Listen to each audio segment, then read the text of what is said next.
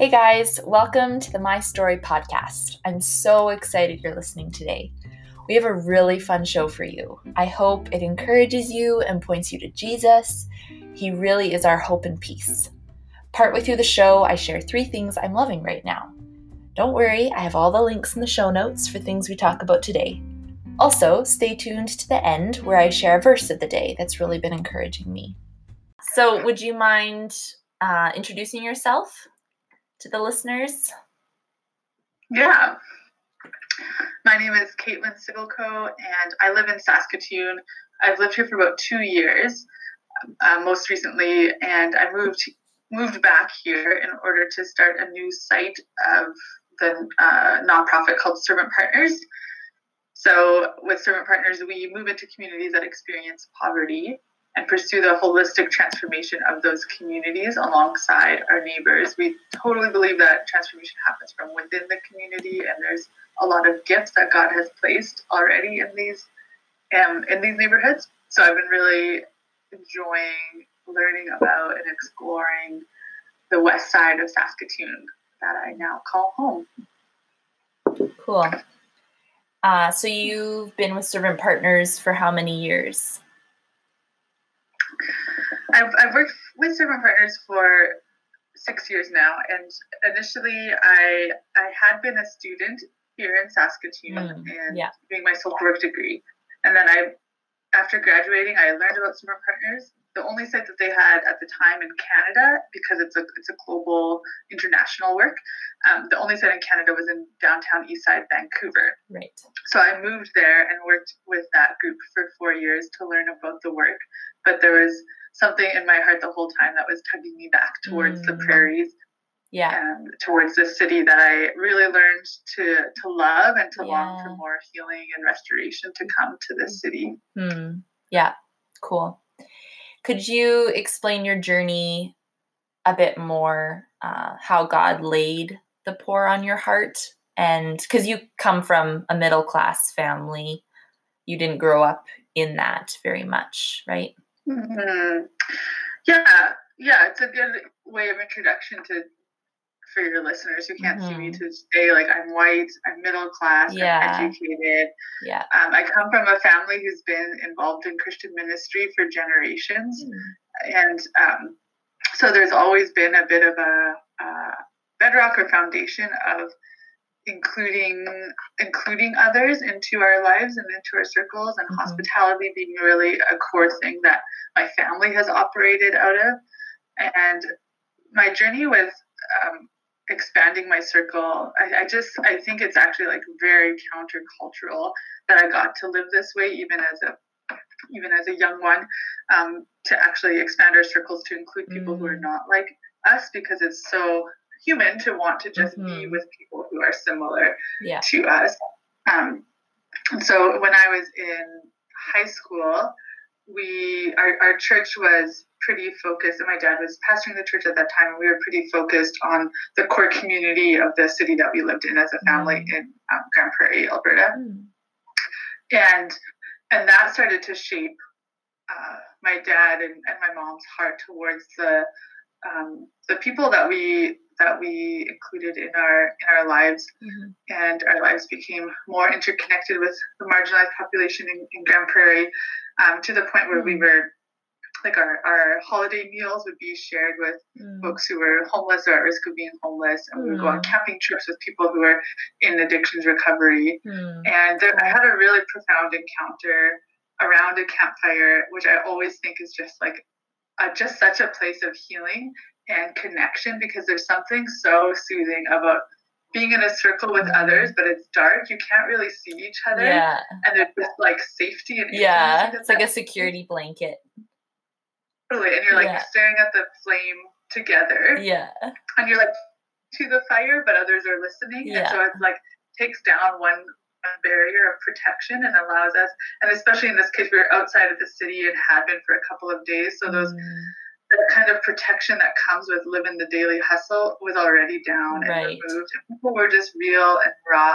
And it was a circle of people who are really used to um, to the AA format, which is if, if your listeners haven't been part of an AA circle or community Alcoholics Anonymous, I would highly recommend attending an open mm. meeting because there is something about transparency and vulnerability and powerlessness that this community understands that is um, I think the Christian community, the church community, our nation as a whole would hugely benefit from from learning. Mm. And so there's this like propensity towards vulnerability and transparency already in the circle, mm. and people were like going around and sharing whatever the question we were responding to was. Yeah. I don't remember.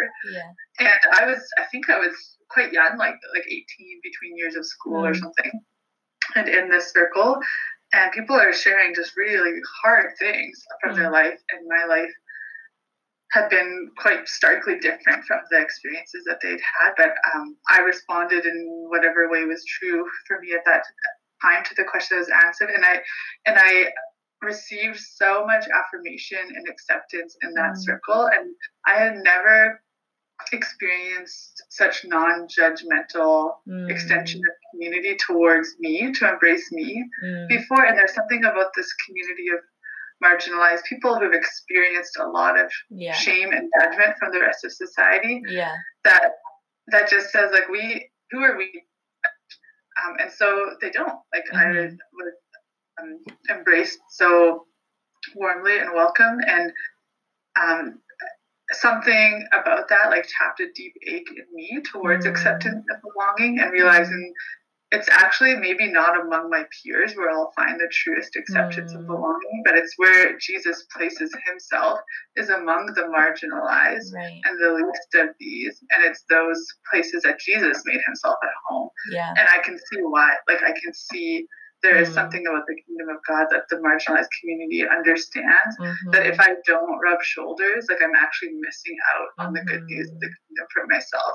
So mm-hmm. it's been mm. this journey for myself of a place of acceptance and belonging and healing has to be linked with in relationship with people who've experienced a really different life I have. Yeah. yeah. Um, and so I've been I've been ministered to by this community, and that's why. That's why my heart open hmm. to the poor and the oppressed because um, hmm. of part of my life, and they minister to me.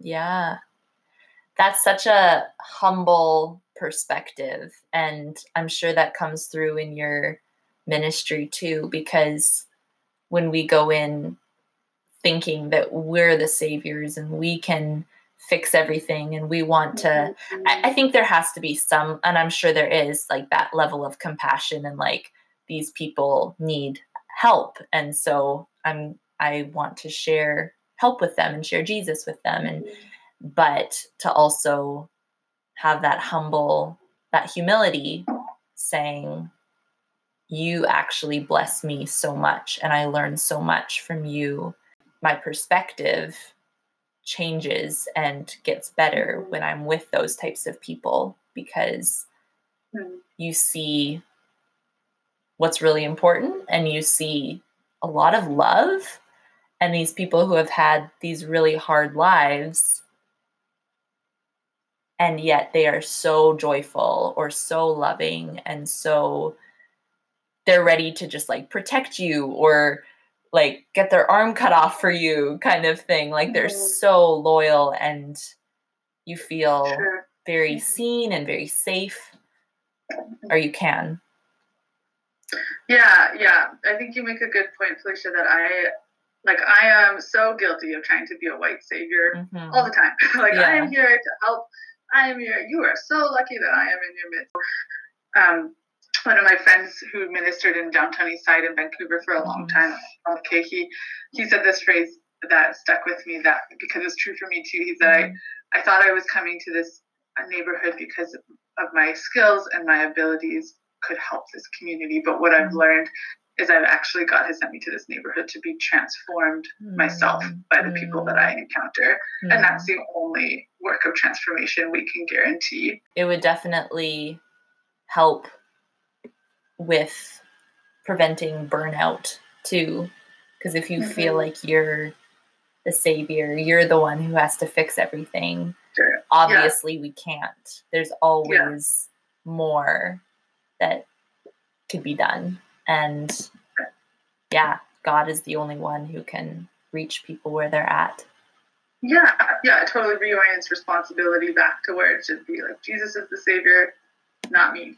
What would you say is the best part of your ministry? Say people are the best part of my mm. ministry.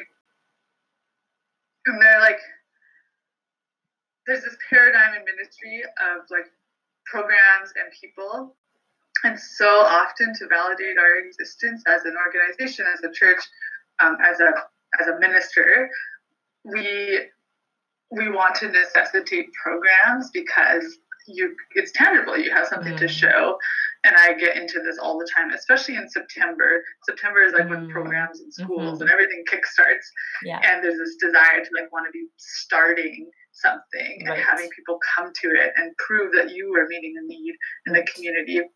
But it's with every organization, nonprofit, there's just this cycle where a program will be successful and pertinent and important for like two years and then something else comes along and people trickle over to there instead. Or a crisis like covid-19 happens mm-hmm. and we no longer can gather and we can every program is canceled. And so if we are able to prioritize people over program right from the mm. beginning of, of the paradigm of our ministry and the philosophy of our ministry mm. um, then the programs we can hold that lightly this mm-hmm. could succeed or this could fail this could be a fun thing to do alongside neighbors or we could toss it mm-hmm. and it mm-hmm. says nothing about the importance or the validity of our ministry because what our ministry is rooted in is relationship. The things that have made the biggest impact on me are people. What would you say is the hardest part of your ministry? The same thing. Okay. yes. so there are days when I have these fantasies of like, what would I, what would, what is like like parallel universe Caitlin doing right now. Yeah. And I have this dream of being uh, a letter carrier and just like having a bag of mail, getting to walk all day, and at the end of the day, that bag of mail is empty and my yeah. job is done. Yeah.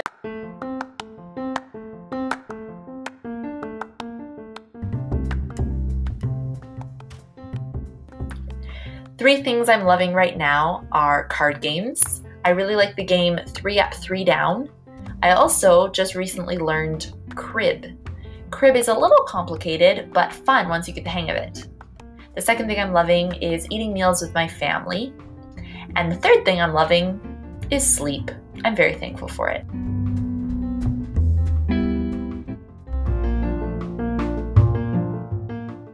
What do you do for fun? What are some of your hobbies and things that you enjoy doing? Yeah, um, I really, uh, yeah, I, I really love being outdoors. Yeah. And since moving back to Saskatoon, I have tried to like kind of translate. Okay, how do I? Um, what does it mean to be outdoors in Saskatchewan? Yeah. Uh, so I, I like Vancouver. to go runs outside, and I like to go for bike rides. Mm. Um, I have this concept of myself that I like reading but I have like a pile of books of good intentions yeah. by my bed that I actually like very slowly, if at all, am reading yeah. through. So yeah. I might just need to let that go. Yeah. maybe another, maybe another season of life. Yeah. Have you tried um, audiobooks? And maybe that's it too. I'm like I've I'm more into audiobooks now and um, podcasts. Yes. And I think that's just something that's changing in our society that I'm like, why would I read this whole book? Can't you just summarize this yeah. for me somehow? Like the attention span. Right. It's just not there anymore. Yeah. But not novels. I still enjoy reading novels. Okay. And that like my my pile of good intentions can be sitting there and then like the one novel yeah. working through. Yeah. There's just something about story that really captures me. Yeah. And I've started to enjoy um, like poetry a lot. I really oh. love going to to poetry slams and, and poetry performances oh, in the community. Cool. And actually one of the leaders that I've got to know in our neighborhood, he started in the Indigenous Poet Society. Hmm. And that's like a really sweet group of wow. Indigenous poets um, who share their stories in this yeah. really creative. Yeah. I feel like I do not know poetry. Like I've read some yeah. for school, but I don't yeah. read it just for enjoyment. Yeah. It's fun. You should look up some like um, spoken word. I find like that's a more yeah. accessible genre Yeah, right. um, of poetry to get into. So my favorite form of poem poetry is haikus, and that's the Hmm. simple three-line format where the first line is five syllables, the second is seven, and the third is five. Oh, So you have to like you have to play with the economy of words and be like very succinct. Right. So I've done this in different seasons of my life Huh. where I've been like in a really like whole new experience where every day I'll write a haiku to summarize my day because at first I'm Oh. It all down and either it's like an overall summary of how I'm feeling that day or like a specific moment in the day that I'm representing Yeah. in these um how many I guess 17 syllables that you get to play with. Yeah. Does it rhyme? It doesn't It doesn't normally, have it doesn't to. have Okay. But if you're like really clever, you can get it to rhyme. Yeah. But that's a whole new level. Yeah. So actually, my favorite one when I when I moved from Vancouver to Saskatoon, I also took a little season of reflection in between those two uh, ministry assignments, and I've journeyed across Canada with a friend of mine. Oh, Cool. So we moved from Vancouver to Saskatoon, dropped my stuff off there, and then continued east. Oh, And that sounds Up to the east coast, we were, and so in this season of transition, I was doing the practice of writing that haiku a day. Cool. Hmm. So when I got to the ocean um, at PEI, the Atlantic Ocean, I was just like really um, warm breeze. A storm was coming the next day, but it was like this warm breeze. Um, the water was still quite frigid in the ocean because it was just the beginning of May when we would have been there, and um, this the water was really cold. But we went for like a spontaneous swim, and I wrote a haiku about that. Oh, I'm gonna do you remember it? you. Can you can you say it? Yeah, I think so. Um, let your burdens be. Step toward the sea. Follow curiosity. Oh, that's awesome. And I felt like that actually summarized like the entire the entire trip of like Stepping pausing, towards the sea. Yeah, be as I traveled towards the Yeah. sea. yeah. Oh, that's wonderful. So that's another practice I've started that um, I call them my pandemic haikus right now. Oh, in this okay. weird that we're in. Yeah. Um, as a way of like saying, okay, even though we're isolated and there's monotony every day, Yeah. there's still gifts to every day, and I'm trying to like hone in on those and remember that there's kind of a uniqueness to every day, even Right. in this time. Yeah, that's awesome. Wow. I was just thinking when you said three lines every day, uh, have Yeah. you seen those line a day journals or those yeah, little journals uh, Yeah. for every day? And I feel like there's, I mean, there's probably all sorts of types, but I feel like there's some that have three lines per day. And so you could get one of those and you could write your little haiku every day yeah, it'd be such a fun thing to look- idea. back on. Yeah. Yeah. Have you ever have you ever done a practice like that, Felicia? I bought one once with good intentions. So, good intentions. but to be fair, I think it was like a five year, like a one line a day, five year journal or something. And I got it is a lot. And I probably got a good uh, month or two in. So, Yeah. but I mean, I good. If you had just lowered your expectations and set out to do a month, you would have yes. you would have doubled that. Yeah. if you could spend a day anywhere doing anything with anyone and money wasn't a hindrance, what would you do? the place I would love to be right now is hiking in the forest. Yeah. And then treat, being like so tired afterwards. Mm. Oh, maybe going to some hot springs. Ooh. That'd be amazing. Yeah. Getting a massage afterwards. Like there's something about like working hard and Yes. just like poof, fully relaxing and having like just a super delicious meal involving seafood because that's expensive Mm, yeah. in a restaurant with a gorgeous view. Yeah. Oh, That would be all right by me. that sounds wonderful. and you- that with I don't know someone who who gets me and is fun to talk to. Hmm. Cool. If you could have coffee with three people, alive or dead, who would you meet? Oh, my, you know, my mom comes to mind, and I think it's because I know. So she's in Alberta, and we were going to visit each other at this time, and and um, we've both been sad that we Aw, we can't. And she's yeah. on spring break because she works at a at a high school. Okay. And so I told her last night, yesterday, as she got home from her last day of work, uh, I was like, "Oh, make sure you make yourself a latte and just sit and enjoy. You're on spring break now. Yeah. And she Yeah. said, like, "Oh, but it would be nicer if you were here to enjoy it with." Yeah. So Aw. that's true. I would love to have coffee with my mom. We're Hmm. the only two for a while. We were the only two in our family who had who enjoyed coffee, so that was a special thing. Yeah. Aw. I think I have like lots of heroes from times gone by. Hmm. Dorothy Day immediately comes to mind. She Oh. started the Catholic worker movement and just worked really Huh. radically um, on the belief that um, we see the face of Christ in the marginalized population, and she Hmm. uh, worked through a lot of barriers in the in the Depression era Hmm. to um, ensure that people who needed food and shelter got that Hmm. um, even when even when she was labeled a communist or a socialist by the church, um, Right. she was acting out of like, no, this is the way God's kingdom operates, and she pursued justice wholeheartedly. Hmm. And I would just love to to know what she was like as a person.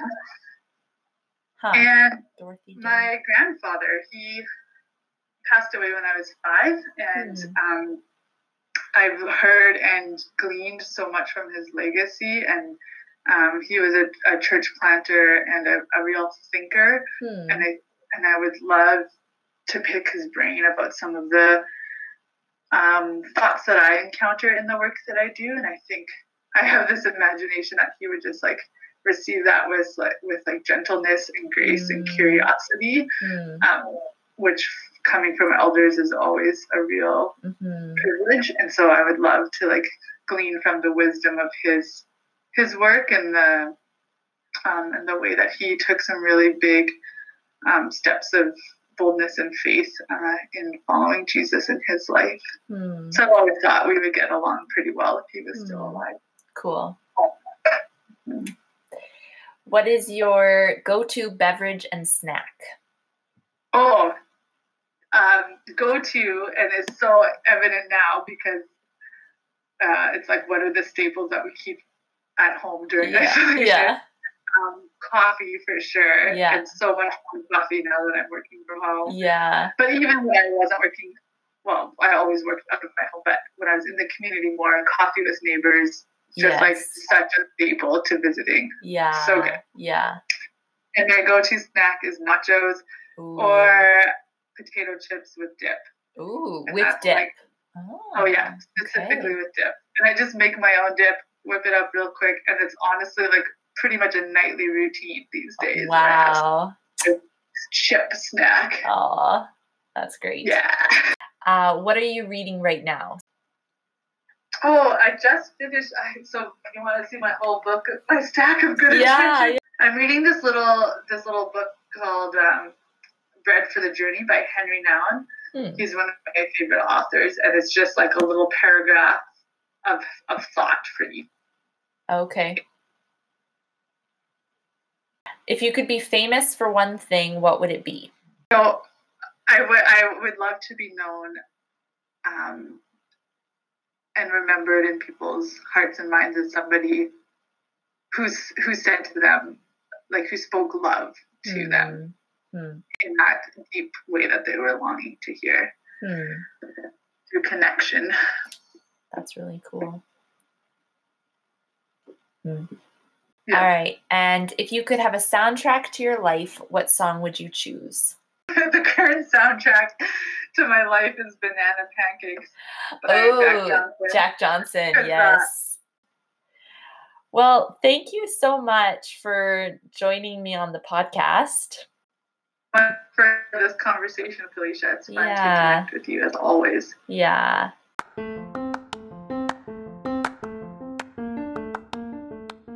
Today's verses come from Psalm 127, 1 to 2. I loved what Caitlin said how we are not the Savior. and we can't meet everybody's needs. But Jesus is the Savior, and we get to partner with Him in His work. Psalm 127 1 2 Unless the Lord builds the house, those who build it labor in vain. Unless the Lord watches over the city, the watchman stays awake in vain. It is in vain that you rise up early and go late to rest, eating the bread of anxious toil, for he gives to his beloved sleep.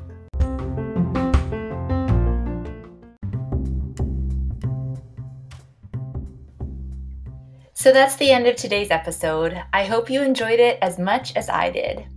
I hope it made you smile, inspired you, and reminded you that there's hope, peace, and joy in Jesus. No matter what you're going through, God loves you, and He wants to have a relationship with you.